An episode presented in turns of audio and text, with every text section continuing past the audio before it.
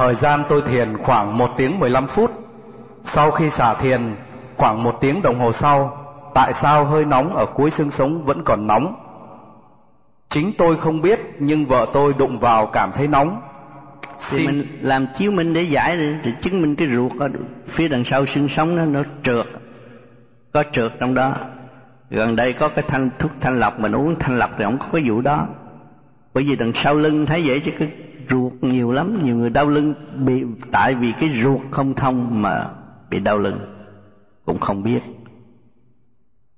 Thưa thầy, cái phần tiếp nối của câu hỏi này là Xin cho biết hơi thở tôi có làm đúng phương pháp không? Tôi sợ bị tẩu hỏa nhập ma. Vì tôi đã làm một cuốn video rất rõ ràng và tôi dặn mọi người lúc hít thở phải nói đầy rúng đầy ngực tung lên bộ đầu còn làm chiếu minh chỉ hít vô đầy bụng thở ra mà thôi. Chiếu minh là giúp cho cái ruột thanh nhẹ và giải được cái phần trượt phong thấp, có thể đau chân, đau tay. Nó giải được cái đó, giúp rất nhiều người.